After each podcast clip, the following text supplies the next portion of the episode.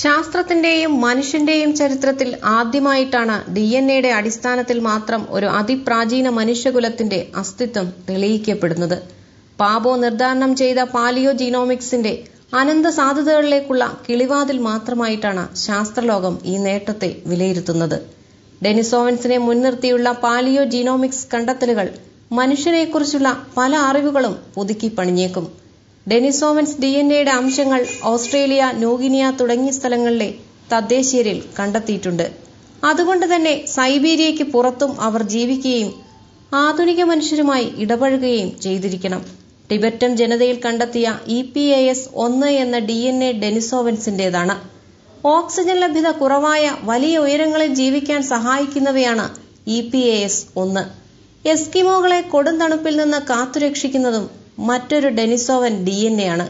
അതേസമയം Neanderthal D N എകളാവട്ടെ പാബോയും ഹൂഗോ സെബർഗയും ചേർന്നെഴുതിയ പ്രശസ്തമായ പഠനത്തിൽ ചൂണ്ടിക്കാട്ടുന്നത് പോലെ അൻപത് ശതമാനം തെക്കൻ ഏഷ്യക്കാരിലും പതിനാറ് ശതമാനം യൂറോപ്യന്മാരിലും കോവിഡ് മൂലമുണ്ടായ ന്യൂമോണിയ ഗുരുതരമാക്കുകയും ഓട്ടോ ഇമ്മ്യൂൺ അസുഖങ്ങൾക്കും കടുത്ത പ്രമേഹങ്ങൾക്കും പോസ്റ്റേറ്റ് ക്യാൻസറിനുമുള്ള സാധ്യതകൾ ശതഗുണീഭവിക്കുകയും ചെയ്യുന്നുണ്ട്.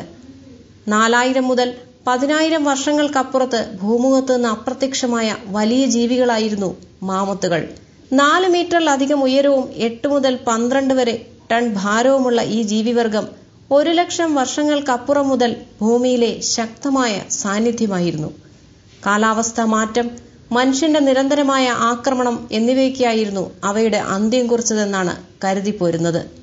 മഞ്ഞ് മൂടുന്ന തണുപ്പുകാലത്ത് ജീവിച്ചതിനാൽ അവയുടെ അവശിഷ്ടങ്ങൾ പ്രകൃതിയിൽ മികച്ച രീതിയിൽ സംരക്ഷിക്കപ്പെട്ടു. മാമത്തുകളുടെ ഡി എൻ എ സീക്വൻസിംഗ് നടത്തിയപ്പോൾ കിട്ടിയ വിവരങ്ങൾ അവയുടെ തിരോധാനത്തെക്കുറിച്ചുള്ള മുൻധാരണകളെ മിക്കവാറും മുഴുവനായും അട്ടിമറിക്കുകയായിരുന്നു. വളരെ ഋണാത്മകമായ ചില ഉൽപരിവർത്തനങ്ങൾ അവയിൽ നടന്നതായി കണ്ടെത്തിയിരുന്നു. പുതുതായി പിറക്കുന്ന കുട്ടി മാമത്തുകൾ അതിന്റെ വാഹകരായി മാറുകയും അതൊരു തുടർച്ചങ്ങലയായി മാറുകയും ചെയ്തിരിക്കണം. ആ നെഗറ്റീവ് മ്യൂട്ടേഷനുകൾ തലമുറകളിലേക്ക് കൈമാറ്റം ചെയ്യപ്പെടുകയും പതുക്കെ പതുക്കെ അവ നാമാവശേഷമാവുകയും ചെയ്തു എന്ന വിശകലനമാണ് ശാസ്ത്രലോകം ഇപ്പോൾ സ്വീകരിക്കുന്നത്.